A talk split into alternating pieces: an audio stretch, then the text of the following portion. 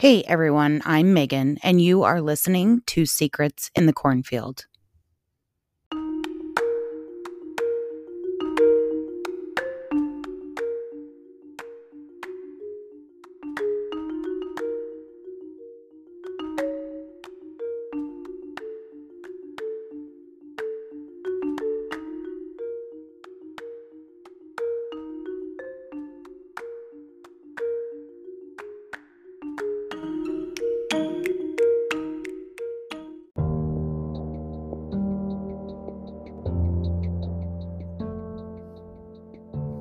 Welcome back, and thanks for listening to this week's episode.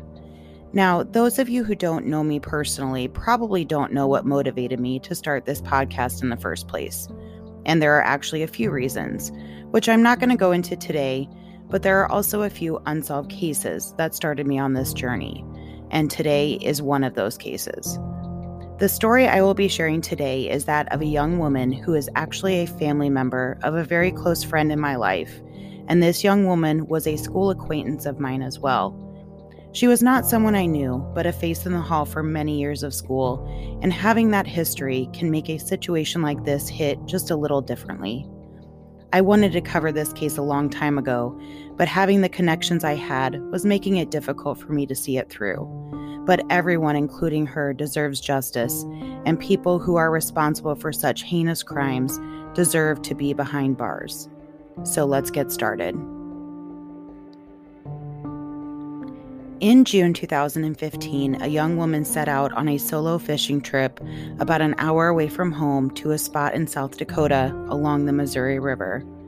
Several hours later, the body of a young woman is found in the river near a boat dock, and a family's worst nightmare becomes an unimaginable reality. This is the murder of Alicia Marie Hummel.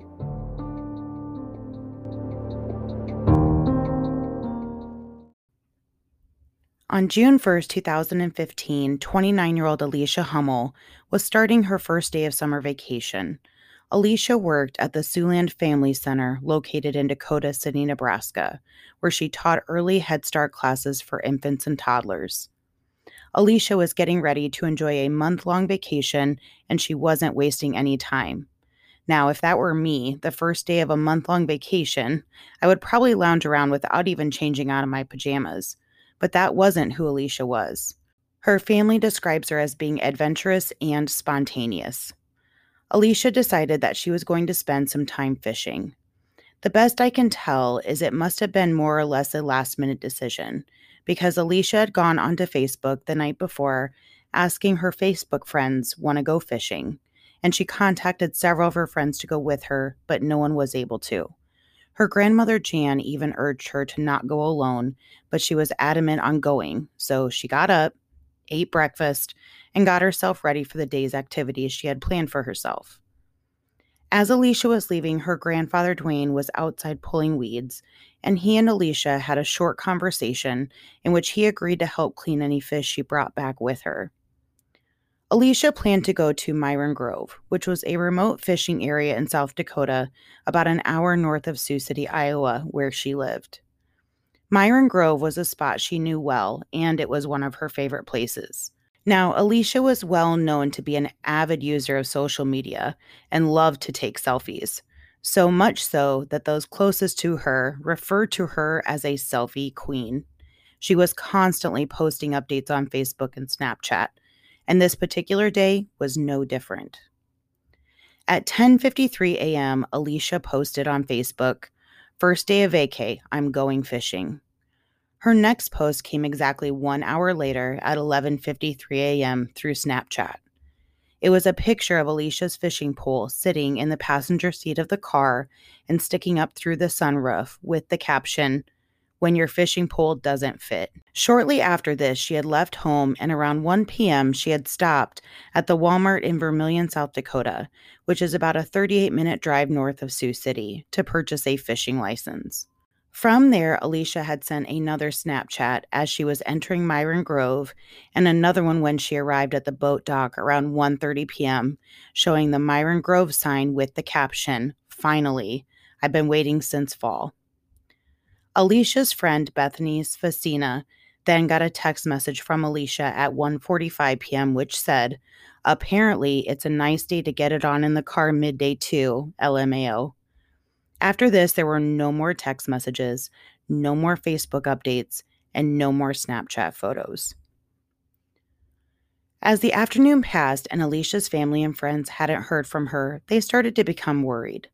Alicia was attached to her phone, so Jan felt something just wasn't right. She was sending messages to her granddaughter, but getting no response. While Jan was trying to reach Alicia from their home back in Sioux City, things at the Myron Grove boat ramp were not so quiet. Now, the times vary from report to report, so we don't have anything consistent to go off of. But sometime between 2 p.m. and 3:30 p.m., a Games Wildlife Parks and Rec Myron Grove employee found a body in the river in the shallow water near the docks. Around 5 p.m., police located Alicia's car in the parking lot near the boat dock and contacted Alicia's husband, Tony Hummel, that Alicia may be missing. Tony then called Alicia's close friend Bethany and Alicia's grandparents, Jan and Dwayne, only to find out that Alicia was not with them either. Around 9 p.m. that night, the South Dakota DCI informed Jan and Dwayne, as well as Bethany, that they had located a body in the water near the boat dock, and after speaking shortly with Jan, confirmed that it was, in fact, Alicia. But police stunned the family when they were told that Alicia had been murdered. Based on the autopsy, Alicia's cause of death was asphyxia due to drowning, but she also had contributing factors and suffered blunt force trauma to the head and a cut to her throat. The autopsy findings have never been released, but investigators have stated that Alicia wasn't sexually assaulted because investigators felt the killer didn't have enough time to do so. They also speculated from the time Alicia sent that last text message at 1:45 p.m. until the time she had been killed was likely anywhere from 15 to maybe 30 minutes, and she wasn't in the water for very long. Those close to Alicia have said that she had an open casket at her funeral, and aside from what police have released, there were obvious signs of a struggle. From what they saw, Alicia fought hard and was badly beaten with severe bruising to her head and face, and she also looked to have had a broken finger. But everyone was asking the same question who could have done something like this? Alicia was a kind person who loved everyone, but police soon discovered that Alicia's marriage wasn't picture perfect. Alicia grew up in Sioux City and was raised by her grandparents from the time that she was eight years old. While she was in high school, one of her friends introduced her to Tony Hummel. The two hit it off and became high school sweethearts. After graduating from high school in 2004, Alicia went off to college at SDSU and graduated in 2009. From there, Alicia went to earn another degree from USD, and while attending, she and Tony tied the knot on July 30th, 2011 and Alicia graduated with her second degree in 2012. The couple had settled at a home in Vermillion, but as the years went by, the marriage started to crumble. Alicia had spent a period of time struggling with the idea of ending the marriage. She loved Tony and wanted to make it work, but didn't seem to get the same effort from him to work on their marriage. There were emotional and financial disconnects within the marriage, making it difficult for Alicia to stay and be happy. One of the things that everyone who knew Alicia knew about her was that she had a love for and wanted kids, whereas Tony didn't at the time. Then one day, events escalated Alicia's exit when she returned home and found her husband in bed with another woman. In 2014, the two had separated, and Alicia returned to her grandparents' home. Investigators learned that the divorce had been filed and that Alicia and Tony were due to sign papers on June 3, 2015, just two days after Alicia's death. So the investigation turned to Alicia's then husband. Tony cooperated with the investigation and was able to provide a rock solid alibi, placing him in Pierre, South Dakota, 200 miles away at the time Alicia was killed. So, even though it was apparent that the marriage was over and wasn't ending on good terms, investigators were able to rule Tony out fairly quickly in the investigation. But of course, that took police back to square one. A few things that stumped investigators from the beginning was what was left at the scene and what was missing too. After finding Alicia, they discovered her car keys sitting in the passenger seat of her car, which was unlocked, but they couldn't locate her purse or her cell phone. The Myron Grove employee who found Alicia said they saw a dark colored sedan with tinted windows and a loud exhaust leaving the area, but couldn't provide police with a better description. At the scene was also a pair of men's shoes, which were described as shoes like a restaurant worker would wear, but police have never released any additional details regarding the shoes that they found, but at this point believe them to be relevant in the case. Investigators concluded that the incident had taken place on the riverbank, about 10 to 15 feet from the water where Alicia had been found. Police have never disclosed to the public the name of the employee who found Alicia and that they had brought that person in in the very beginning of the investigation and they were interviewed rigorously and are confident that they are not involved in any way. Because of Alicia's love for social media, police had to explore the possibility that she may have had someone who was infatuated or stalking her, and that she may have been followed by someone out to Myron Grove. So, police reviewed the CCTV footage of the Walmart parking lot in Vermillion where Alicia purchased her fishing license.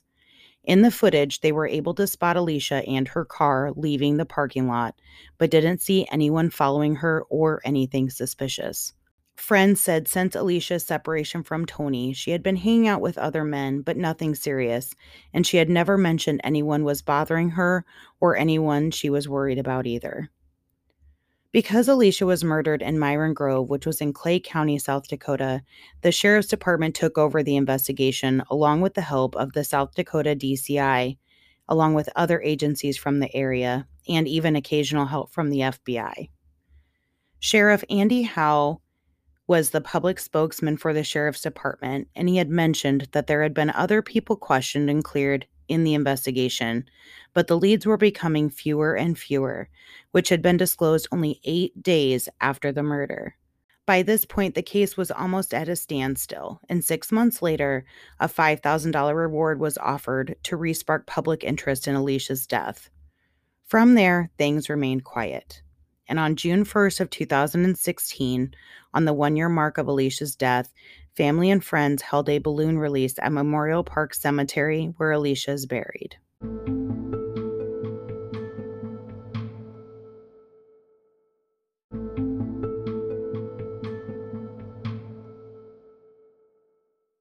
A little over a month later, on the 4th of July 2016, the first major development emerges in the case.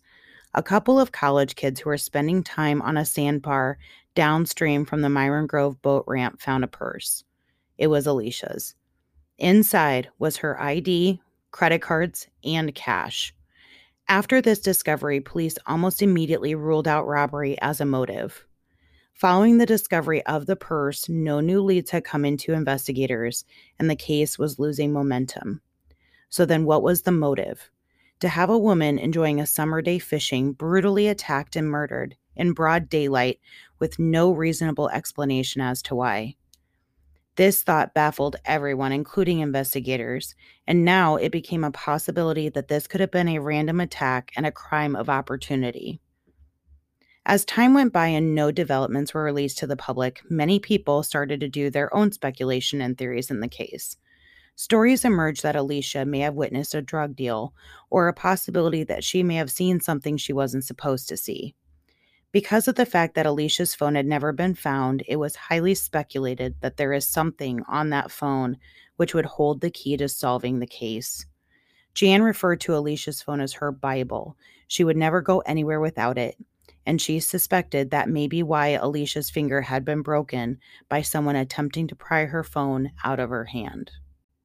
Now, while I was researching this case, I found a video put together by two YouTubers on their channel Enigma Web Productions about Alicia's case. I will include a link in the episode description for anyone who would like to watch it. One of them did a lengthy interview with Bethany Sfacina, one of Alicia's closest friends.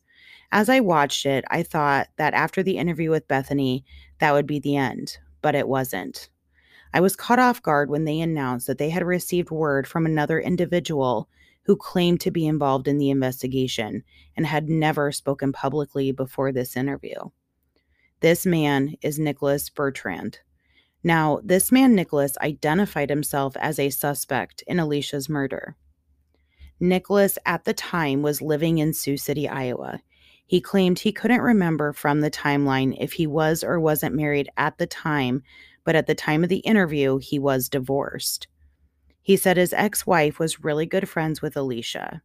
And according to Nicholas, his ex wife approached him and told him that her friend had just died. The two wanted to pay their respects, so they decided to do that by making the one hour trip from Sioux City to Myron Grove, where Alicia was murdered.